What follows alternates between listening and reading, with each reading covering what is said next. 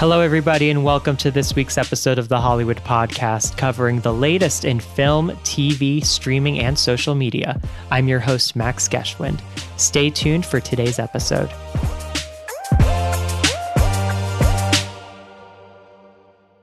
Dance around. Right, right. Um, well, Luis, thanks so much again for chatting with me. Um, first off, congratulations on your Oscar nomination, your second following The Shape of Water. Um, I, am interested to know because I believe I read somewhere that you were watching it live as opposed to your first nomination, where I think you sort of found out about it later on. So, can you just walk me through that early morning of watching the nomination, your reaction, and just the, I'm sure, endless parade of congratulatory um, texts and calls that you received afterward? Just walk me through that day. Sure, sure. I mean, so the, the you know, very shortly, the first time I, I thought I just can't bear to watch. I'm just gonna lie in bed and and you know sleep it off, and uh, and the and the phone started you know buzzing on the on my side table um, this time i i got up and i was in contact with one of my workmates and we were watching um, and of course, you know, we watched as everyone else watched, and, and, some of my friends were like, "Oh, you must know before." I'm like, "No, no, not at all." So we watched, and it was over. And the last last line from, from the announcers were, "And you know, please check the, the website for the other for the other uh, things." Like, dang, it's on the website. So we we made a mad rush to the website, and, and you know, thankfully, and and and and so wonderfully uh, thankful that that I was listed there. Yeah. And even though you hear, you know, from others saying, oh, it's a lock, you're for sure, and you never want to hear that. You never want to jinx it. Um, so, but that's great. And congratulations again on the nomination. Um, I, I want to um, sort of start at the beginning here. Um, I know that you worked with Guillermo previously, like I said, on Shape of Water. This is your second I believe, collaboration with him with Nightmare Alley. Can you speak to how it was different working with Guillermo on Nightmare Alley versus Shape of Water? Was there sort of a special shorthand that you had collaborating with him that you didn't have previously? Well, in in on, all honesty, I worked with Guillermo since 2012. He was executive producer on Mama, and that's when I first uh, officially met him. Although I'd met him uh, when he was shooting Mimic up in Toronto. Um, but uh, I, we worked together on Mama, and then with him again on The Strain, where he directed the pilot and was executive producer and weighed in creatively for three years of that, and then of course Shape of Water. Um, so the difference is, uh, so the shorthand was already kind of in place. Um, and uh, understanding his aesthetic and his importance to detail and uh, his importance to you know close up details and um, so the language was already there. Uh, the difference between the one movie and the others, obviously, we were building two worlds instead of one. Uh, our first world was set in a time, but kind of fantasy, a fairy tale. Uh, so I was able to pull um, wonderful design elements from anything and bring it together. Um, this movie, we were, we were really set in specific time periods, and, and the, the baseline for Guillermo was was believability and real characters, real life, real hardship, um, and real excess. So, so with that, um, you know, the, the the communication was very fluid, and not only between him and I, but also with Tamara Deverell, the production designer, and Dan Laustsen, the cinematographer, um, having worked together uh, on different projects. Um, the the open dialogue and open collaboration was just so fluid. Mm-hmm. I know a constant theme that you hear from people that have seen the film, myself included, is this um, noir style to it, whether it's the costuming or the production design, the cinematography, just the visuals in general. Um, but I think I read somewhere that that was sort of a word that you tried to stay away from and you didn't want to rely so heavily on the noir. Can you speak to um, sort of your relationship to that as a concept and how you might have um, wanted to have some distance towards that? Well, I mean, in essence, it was a color noir, so it's like it's like an anti noir. But uh, obviously, in in the homage to noir, there were there were choices made. Um, again, in those two different worlds, uh, the first world of the carnival was noir in a gritty, very very uh, textural way, um, and everything was nicotine stained, and and and even though we had color, the palette was pretty pretty compressed. Um, when we moved to the city, I really worked on um, looking at fabrics that would reflect light because in a lot of the scenes we had very little light. It was dark, very dark and shadowy. And so some of the um, uh, fabrics that I chose were, were specific to, to reflecting the light. Uh, the pebbled stingray wool that um, Cate Blanchett uh, black suit was made out of, the, the silk satins. Um, and so that was really my homage to noir, but in a color a color uh, medium. Mm-hmm. Um, and you, you know, te- uh, segueing from that, I know that the film was re-released in the black and white noir style. Was that something that was constantly in the back of your head as you were working on Nightmare Alley, knowing that Guillermo's true, I guess, vision of watching this was seeing it in that black and white noir? Did that influence your work in making sure that the costumes looked as beautiful in both of those formats when they were released in theaters? So, uh, you know, uh, interesting enough, Shape of Water originally was supposed to be black and white, and so I had we had done um, uh, a study. I'd done a study in, in, the relationship between color and black and white there. Um, and then we of course went to color and now looking at the movie knowing having seen the movie I couldn't imagine it in a black and white with um, nightmare alley it was color and i think guillermo somewhere in the middle of shooting started to feel that it would work well in a in a in a true noir feeling. So as for like preparatory, it really wasn't in play um, because we were really working on tonality. Um, but a lot of the choices in general had high contrast or or a, medium to high contrast. So I think it played out quite well in um, black and white. Um, I believe that Guillermo and Bradley Cooper, who plays Stanton, has said previously that the film's unexpected shooting schedule, you know, benefited because you had the second half of the film shot before COVID and then the carnival um, section of the film shot sort of during the pandemic. Did you feel that that elongated window between those two filming periods helped in looking at your work and preparing for the next portion of filming? Well, certainly having a break um, uh, for the art department was wonderful because they had built the carnival, and so it sat for for months, weathering out, and some of it actually kind of blew away in in a winter storm. Uh, for us, what was wonderful was having that extra time. Obviously, uh, I had a little bit more time to process uh, because when we when we broke, uh, we would have had three weeks to hit the carnival, and the carnival although maybe doesn't appear to be a, a, the lion's share of the film, it really is. It's where we have the most characters and the most script days, and um, so I was thrilled for the uh, added uh, prep time and processing time, uh, because of course when you're when you're deep in a film, you're dealing um, with what is needed today, what is needed tomorrow, what is needed in three weeks. But when you can actually stop, you you can take stock. So it was it was helpful. Mm-hmm there's such contrasting worlds in this film as i we just mentioned before the first half being the carnival atmosphere that you're immersed in and then the second half you're traveling over to buffalo where you're with the wealthy elite and the in the upper echelons of society. Um, can you speak to your research and perhaps um, studying both sort of what the travel and carnival show culture was like back in the 1930s 40s and then also what the fashion sensibilities were like sort of in Buffalo around that same time period?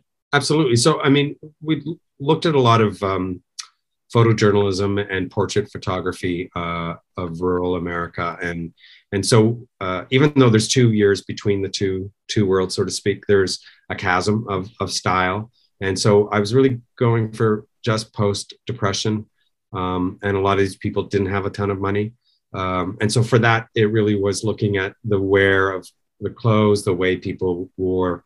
You know, some people were in their Sunday best at the carnival. Other people just had their work workwear.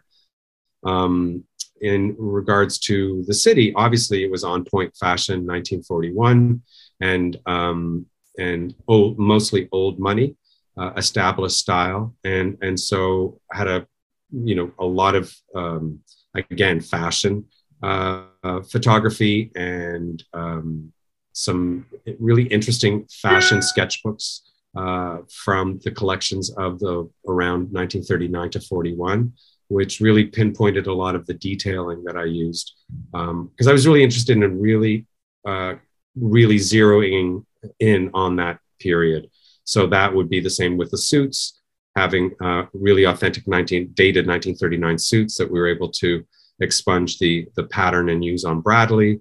And then same thing with with Cate, picking out these really unique details that came out specifically in those two years um, uh, to bring again that level of reality to, with still a bit of fantasy, of course. Mm-hmm.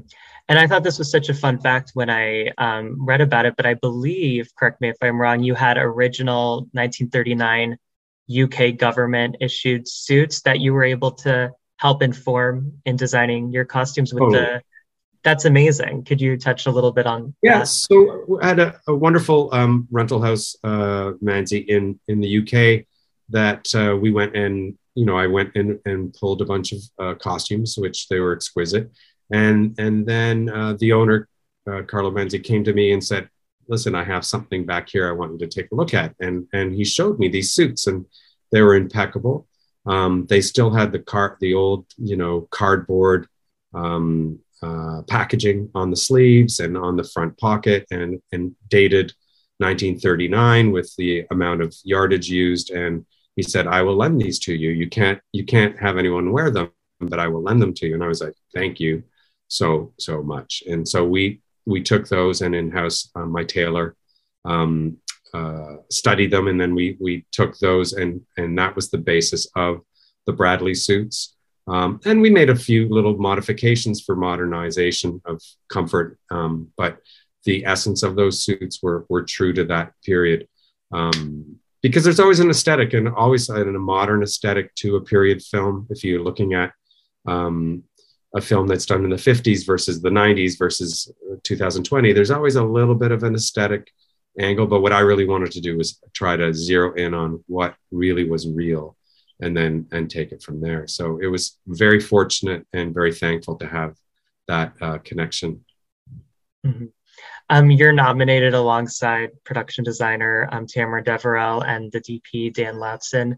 Can you share how closely the three of you work together to make sure, especially that your costuming blended in with the overall environment of the sets?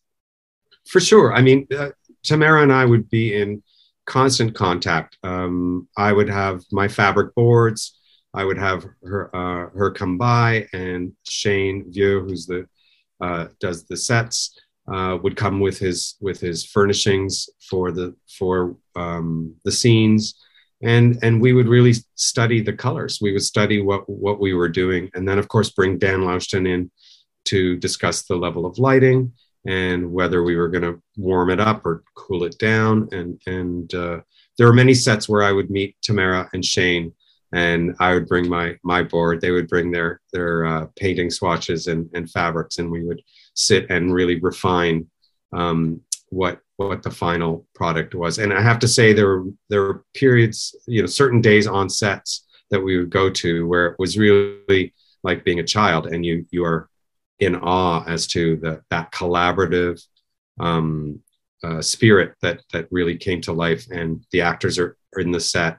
Uh, the first time uh, in um, Lilith's office was next level, uh, unbelievable to see um, both actors, you know, completely dressed. The set was lit, and the snow was falling outside, and they called they called action, and we saw the first take, and it was we knew we were we were doing uh, some beautiful film work. Yeah, I think that just set alone in the office was just single-handedly deserving of um, Tamara's nomination. It was stunning to see that. Um, and that's actually a good transition because I did want to touch on a couple of the characters and your inspiration behind the looks of them. Cate Blanchett, her character, it's such a sleek, cool colored tone. It sort of fits um, Cate herself as an actress in terms of what she's done previously. How much do you, do you consider that the actor that's playing the character that you're designing for, or is that not really a factor at all? And then just touch on your overall inspiration behind um, her character's look. Sure. I mean, so here's here's what happens at the beginning of any film. You mm-hmm. you, you may not know who's going to play the character, but you you start formalizing a, a visual uh, a visual repertory of, of what you think the character should should be looking like and and and then of course when you when you um, get your cast, and we got our cast fairly early, it it informs you even more onto your direction. And so um, when when we heard that it was going to be Cate and Cate came in, it was obvious that we were going to go for a very refined, sleek um, look. And um, so for her, it was really about you know impeccable tailoring, and I had wonderful people in my crew, and uh, we were lucky to have her early enough to get her block set up. Uh, block meaning her complete um, uh, what would fit her, and then from that we we work on uh, doing our blouses and our suits, and so I knew that it would fit impeccably from from the get go. Um, in working with Cate in the in the fitting, um, we made some slight tweaks, but in in general, there was a really good feeling, a really great collaboration, and and Cate has a way in a fitting to start moving like the character. Um, and as the clothes inform her, she informs me on her movement, and we made little teeny tweaks um, for that. Um, and and really, really was about the luxurious fabrics, wonderful tailoring, and um, you know, really enhancing her her inner beauty for mm-hmm. sure. Yeah. Another look I wanted to bring up that's absolutely significant to just the narrative of the film. It comes at the end, so I don't want to give too much away, even though it's streaming right now on HBO yes, Max and yes. Hulu. So every, everyone can see it. There's no excuse. Yes. But um, Rooney Mara is wearing a certain dress at the end, and she's wearing it as a costume, not, you know, just, you know, because she wants to wear it. She's wearing it to sort of disguise herself and to deceive um, another character in the film. Can you talk about sort of what went into the design of that dress and how it's sort of because you're de- you're for that specific dress, it's it it is a costume to the audience that's watching it. It's not a dress that she's just wearing like anything else in the film. Yeah. So and it's not cosplay. To, it's exactly, not cosplay, exactly. So, uh, no, in, in essence, what what in the story there was a desire, a need to to impersonate so to speak, without without uh, spoiling it. And and so um, Guillermo wanted her to have have a costume uh, to impersonate this this person, and so uh, I designed this this dress that was literally was would, would be a costume of that time, made in the in the uh, early 40s, and um, so it wasn't completely uh, actually, you know, turn of the century accurate. It was an interpretation, and it was made of uh, a fabric that was, you know, uh, light and and airy for for the storytelling, um, which it would have certainly been a bit more um, heavier and stiff uh, yeah. if it was true to the period. Um, and you know, I did a little design work with with basket weaving the stripes and and um, so yeah, it was interesting because it had to be you know something that was not refined and not accurate um, but it obviously tipped its hat to to the period that um, we needed to needed to to go to mm-hmm. and i just had one last um, question just on um, you know characters outfits in nightmare alley which is bradley cooper obviously the the lead in the film um, you see more so than any other character his transformation from what he was wearing in the carnival section of the film to then you know the buffalo upscale society that he then situated himself in later on. Um, it seemed like in the earlier part he wore more loose clothing and then he was you know more stiff in his or more well fitted in his attire later on. Can you speak to those um, choices those designing choices in between Bradley earlier compared to later on. Sure, for sure. So when we when we first talked about this transformation of Stan to Stanton, in essence, it was about um, being an everyman kind of guy at the beginning, and and uh, in essence, kind of hiding a bit of his physique, so that we, when we moved into into the city, and we could actually reveal his physique, um, and in essence, um, relating it to his power as his power became uh, uh, increased, he we could see that. Um, in the carnival, there were very few pieces that we were working with. Uh, although we did introduce a new jacket um, halfway through the carnival that was a bit more fitted, um, kind of symbolizing this this um, growing power over his domain. Um, and then when we moved to the city, it really is, was about perfectly fit, uh, showing off Bradley's physique, um, and uh, with little tinges of of kind of new money. So uh, a, a, bright canary yellow shirt, some ties that were patterned where the rest of the world was very subdued. Um, he had patterned ties and mixed a little bit of the carnival um, palette within the cool tones of the city so that there was always a little bit of a thread through, um, which, you know, stylistically looks wonderful. And then uh, in, in the sense of uh, uh, symbolism, it also played into, into what I wanted to, to relate.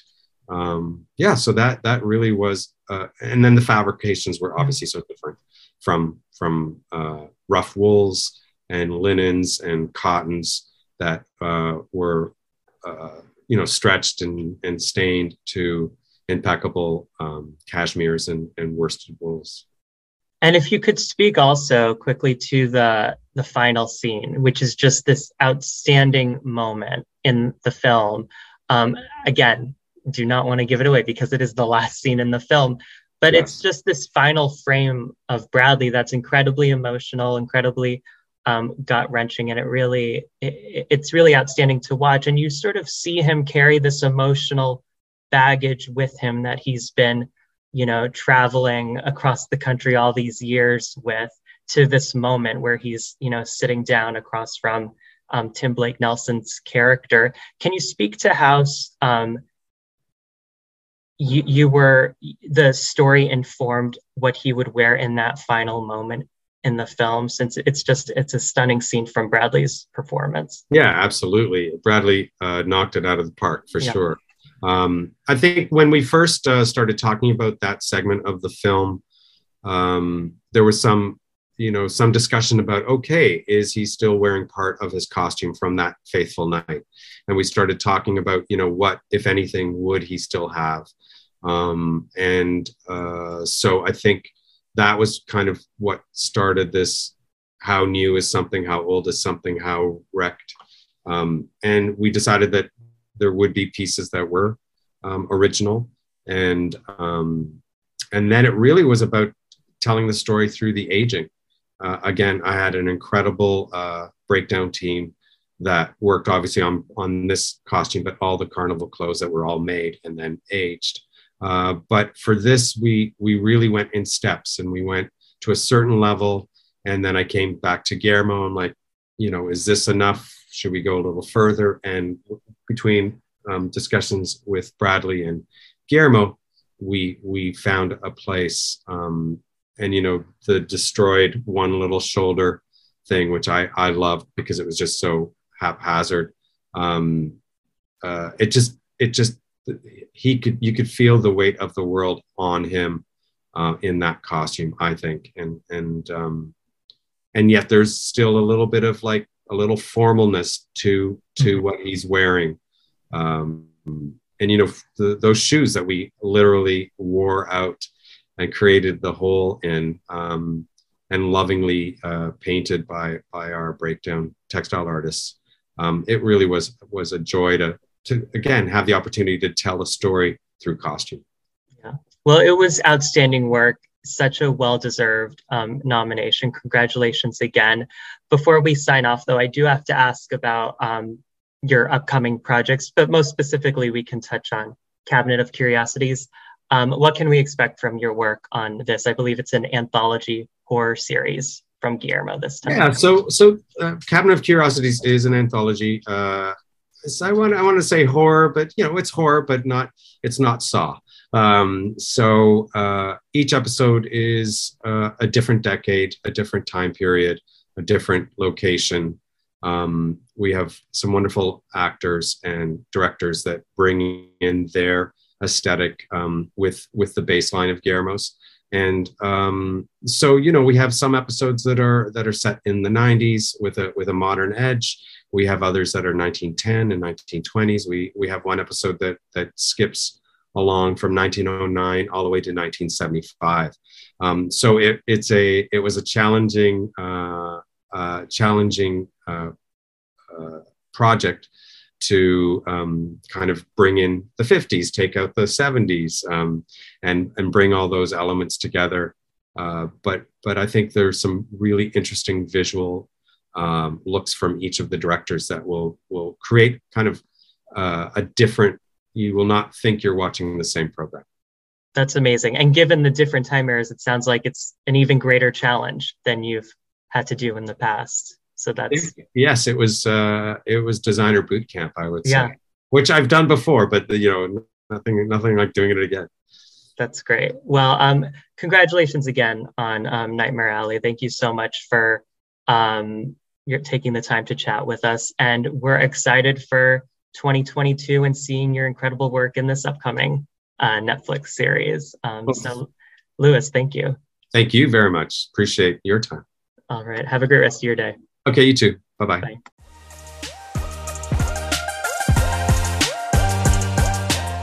Thanks so much for tuning in. Please take a moment to subscribe to the Hollywood Podcast for free on iTunes or your favorite podcast app. Until next time, you can follow me on Instagram and Twitter at Max Geschwind. Thanks for listening.